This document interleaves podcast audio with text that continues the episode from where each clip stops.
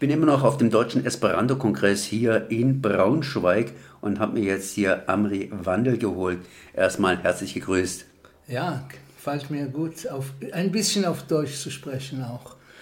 Das ist natürlich schön, wenn ich hier mit jemandem aus Israel auf Deutsch sprechen kann. Vor allen Dingen Amri Wandel ist ja auch in der UEA, das heißt der Universala Esperanto Associo, ein, wie würde man schon so sagen, großes Tier. Und er hat hier einige Vorträge gehalten, so ganz äh, seltsame Vorträge, aber dafür können wir dann später noch ein bisschen mehr reden. Zuerst einmal UEA. Was ist die UEA? Wir sind ja hier beim Deutschen Esperanto-Kongress, aber immer wieder besuchen uns in Deutschland hohe Vertreter der UEA unsere Kongresse. Ja, der, also UEA heißt Universala Esperanto Associo, selbstverständlich, ja, aber dies, dieses Mal, das ist schon der zweite äh, Deutsche Kongress. Voriges Jahr war ich persönlich und habe äh, begrüßt, persönlich äh, in den Namen von UEA. Und äh, der Vorsitzende, also ich bin der zweite Vorsitzende. Und der Vorsitzende ist äh, Duncan Charters von USA. Und da hat er äh, auf, im Zoom begrüßt und ich habe persönlich. Und heute, auch vor ein paar Tagen, haben die, hat der Duncan Charters persönlich begrüßt. Er war auch hier. Also wir waren zwei von UEA, von der Leitung. Und, und er hat einen langen Vortrag gemacht, weil, warum ist es so, äh, UEA ist so wichtig, dass Deutschland, deutsche Esperanto äh, mitmacht. Und äh, ich habe ähnliche Sache gesagt in dem, in dem letzten Tag vom Kongress. Also jetzt ist noch ein bisschen hinter dem Kongress, aber habe ich gesagt, das ist sehr schön, dass ähm, wir eine, so eine starke Lande, Lande, Landesbunde haben für Esperanto und in Europa überhaupt. Und äh, nächstes Jahr wird das Kongress, der Deutsche Kongress in Straßburg sein. Und voriges Jahr war es äh, in, äh, zusammen mit äh, Niederland und nächstes Jahr wird es zusammen mit Frankreich sein. Also hat es mir gefallen, so habe ich gesagt, zu OEA ist es sehr wichtig, dass so ein Zusammenarbeit ein paar Staaten zusammen machen. Ich habe schon gehört, dass im nächsten Jahr, also in Straßburg, auch der belgische Esperanto-Bund und auch die Eisenbahner hier sich angeschlossen haben. Und was alles in diesem Jahr passieren wird, da werde ich natürlich im Esperanto-Magazin auf der 102,3 MHz Radio Dreigland berichten. Aber, Aber über, über UEA ist noch sehr, sehr äh, interessant jetzt. Alle Interessa sind äh, sehr aufgeregt, dass äh, nächstes Jahr auf dem ersten Mal das Weltkongress wird organisiert in Afrika, in Tansanien.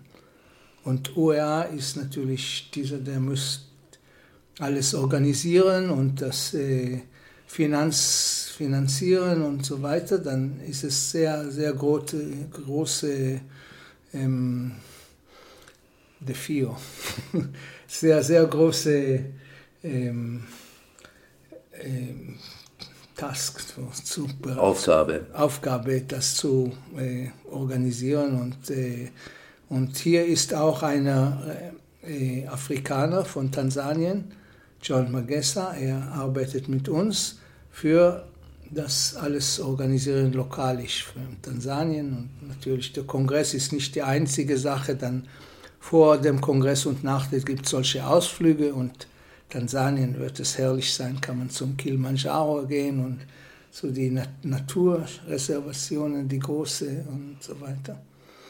Es wird garantiert ein ganz, ganz toller Kongress werden. Vor allen Dingen jetzt nach der Corona-Zeit, wo die Leute endlich mal wieder reisen können. Ja, das hat. Die, die UEA hat ja viele Aufgaben zu erfüllen. Äh, sind es nur die Aufgaben, hier einen Kongress zu veranstalten? Oder welche Aufgaben hat denn die UEA konkret, da die Landesverbände wie zum Beispiel Deutschland, Frankreich, Belgien ja schon so viele Aufgaben übernehmen? Ja, also UEA ist so eine äh, Dachorganisation und er hat äh, beinahe 100 Länder ländliche Organisationen und noch Gruppen und zusammen ist es über 100 Länder, die haben äh, Esperanto-Gruppen, offiziell oder nicht offiziell äh, Mitglieder von UEA. Und äh, OER sorgt auch sich, er hat, äh, wir haben auch individuelle Mitglieder. Und OER will, dass die, der Service, die äh, Servoi, mhm. die, die, das alle, es gibt hauptsächlich drei Sachen. Einer ist der Weltkongress, das habe ich schon gesagt. Dann haben wir auch ein Magazin, Esperanto, der monatlich, und das macht OER auch. Und äh, die dritte Sache ist, die alle Mitglieder zusammen organisieren. Und äh, wir haben viele, äh, vorher gab es auch so ein Buch, ein Jahrbuch mit allen Adressen. Und jetzt, äh, ein paar Jahre, auch war die Corona und auch äh, man will es alles komputisiert machen. Vorher war dieses Buch jedes Jahr ein gedrucktes Papierbuch. Und jetzt wollen wir das wieder machen, aber dieses Mal soll es äh, alles im Internet sein. Also die alle Adressen und äh, viele äh, Daten über Esperanto, Museums und alles in die ganze Welt. Und OER will es zusammen machen, dass diese Daten leicht die, die UEA ist also sozusagen ein Dachverband der Esperantisten, der bestimmte Dienstleistungen zur Verfügung stellt. Früher hat ja die, USA, die UEA zur Verfügung gestellt, diesen Austauschservice von Geld, was heute ja wohl ähm, andere Gelddienste machen, PayPal zum Beispiel. Oder in der Europäischen Union haben wir ja praktisch eine einheitliche Währung und können ohne Probleme heute Cotisoi, sprich Gebühren, die wir für den Besuch eines Esperanto-Kongresses oder für den Kauf von Büchern bezahlen, können wir einfach jetzt direkt überweisen, da in Europa zumindest diese Bankgebühren oder Überweisungsgebühren zwischen den einzelnen Ländern weitestgehend weggefallen sind. Das heißt, die UEA hat Dienstleistungen praktisch verloren, die sie früher erfüllt haben. Ne? Da war praktisch der Gulden, die niederländische Währung, die, ja, der Euro der Esperantisten, weil einfach in den Niederlanden die, ja, die Zentrale der UEA gestanden hat, physisch. Heute hat sich ja da vieles gewandelt. Hat die UEA neue Knackpunkte gekriegt, also neue Kernpunkte, neue Kernkompetenzen, da man sich ja heute auch viel über das Internet informieren kann also und eben auch den Geldaustausch eben nicht mehr per UEA machen muss? Also das, das geht, sprechen wir vom Geld, dann UEA hat so wie es funktioniert, so wie eine Bank. Ja. Alle Mitglieder, wenn jemand will, kann man ein Konto persönlich haben und wenn ich ne, zum Beispiel will etwas kaufen, kann ich von meinem Konto ausnehmen Geld. Und äh, wenn ich will äh, für einen Kongress bezahlen, dann muss ich nicht Geld schicken mit Kommission und so weiter. Ich kann sagen, nur nehmen Sie von meinem Konto und dann funktioniert OER so wie ein, hm. äh, auch so ein, eine Bank, aber ohne Kommission. Das ist natürlich kostenlos für die Mitglieder. Und dann noch hat man eine Sache, dass ich, ich bin persönlich meine, äh, äh, meine Arbeit in UEA ist meistens über die Wissenschaft, Wissenschaft und professionelle Sachen und wir machen im, im Kongress machen wir so eine Serie von Vorträgen, wissenschaftliche Vorträge, das heißt äh, äh, Internazia Congressa Universitato, also die nationalische äh, Kongressuniversität. Und alle Vorträge von dem werden auch als Buch in Buchform ausgegeben und das kann man kaufen und mit, nicht nur in Esperanto, da gibt es auch die äh, Verkürzung oder so Resümee auf äh, drei andere Sprachen, äh, Englisch, Französisch und die Landsprache. Also nächstes kurz im Sommer wird es in Torino in Italien sein dann ist es auch auf Italienisch.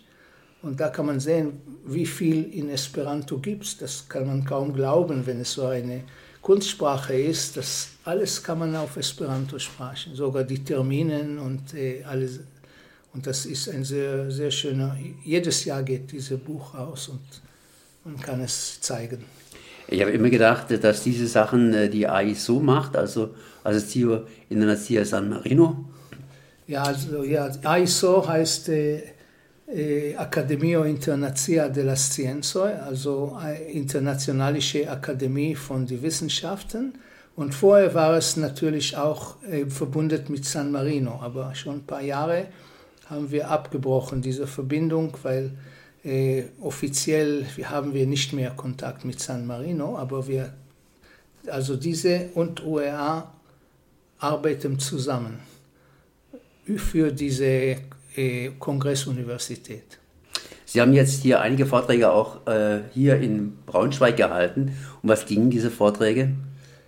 Ja, also hier war eine, ein, drei Vorträge. Sie sollten zusammen ein Kurs sein und äh, der Titel von diesem Kurs ist äh, Forschung oder Such für dem äh, extraterrestrisches Leben. Und beim Leben gibt es viele Sachen. Also eine Sache ist solche Exoplaneten. Dort kann man vielleicht finden äh, Lebensformen, sogar biologische Zeichen und so weiter. Das tut jetzt der James Webb äh, Teleskop. Hofft man, dass das wird gelingen. Man hat schon gefunden, zum Beispiel Zeichen von Wasser im Atmosphäre von einem Exoplaneten.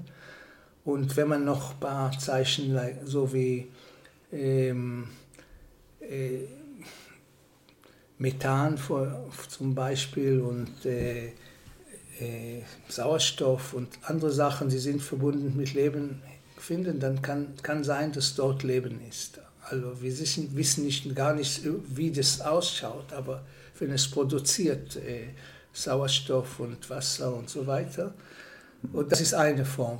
Aber es gibt auch andere Sachen vom, für diese Titel vom äh, außerirdisches Leben, mehr exotisch. Eine ist äh, auf Englisch SETI, der Search for Extraterrestrial Intelligence. Und äh, das äh, tut man auch schon über 60 Jahre. Und man sucht eigentlich äh, Ra äh, Radiozeichen, künstliche Radiozeichen, außerirdisch und äh, mit Radio, riesenhaften Radioteleskopen. Das tut man schon so seit äh, 1960, aber hat man noch nichts gefunden. Dann die Frage ist, warum hat man noch nichts gefunden? Wenn es noch andere Zivilisationen gibt, so wie unsere, dann ist es, äh, sollten wir schon finden etwas oder ja. Ja, ja, ja, wir sollten da schon was finden, aber wir haben ja eigentlich erst so vor 100, 150 Jahren oder so angefangen, hier selbst Radiosignale äh, auszusenden und damit natürlich auch ganz leise zuerst einmal ins Weltall zu senden. Und solche Radiosignale haben ja praktisch Lichtgeschwindigkeit. Und das heißt, wenn uns also jemand entdecken sollte in 1000 Lichtjahren Entfernung, dann können wir da vielleicht in 1000 Lichtjahren äh, gehört werden oder in 1000 Jahren Erdjahre. Das heißt, das wird schon ein bisschen dauern und ob wir das bis dahin schaffen, das ist natürlich dann noch eine Frage. Oder ja. ob wir bis dahin äh, es vielleicht schaffen, dass wir uns geschafft haben. Ja, also wahrscheinlich war, waren Sie in meinem Vortrag, weil das ist... Nein, nein, nein, war aber, ich nicht. Also Sie sind sehr klug, weil das ist genau meine Theorie, warum man hat noch nicht gefunden. Also alles im Gesamt, diese Frage, wo sind die Außerirdische, warum haben wir noch nichts gehört oder warum sind nicht, sie noch nicht hierher gekommen, wenn diese UFOs nicht außerirdische Sachen sind. Das heißt im Gesamt äh, Fermi-Paradox. 1950 hat er, äh, der Nobelphysiker Enrico Fermi gefragt, wo sind alle Extrairdische? Und wenn sie noch nicht gesehen haben, hier, vielleicht sind wir die einzige Zivilisation im in die Milchstraße mindestens. Und äh, dann gibt es viele äh, Lösungen, warum doch könnte sein andere Zivilisation, aber wir haben sie noch nicht entdeckt. Und, und eine von diesen Lösungen ist meine Theorie, genau was Sie haben jetzt gesagt. Mhm. Weil wir haben nur angefangen zu äh, Radio vor ungefähr 100 Jahren und unsere Radiowellen sind nur bis 100 Lichtjahre weit und das ist ein ganz kleines Teil von der Milchstraße. Das ist so 100.000 Lichtjahre breit.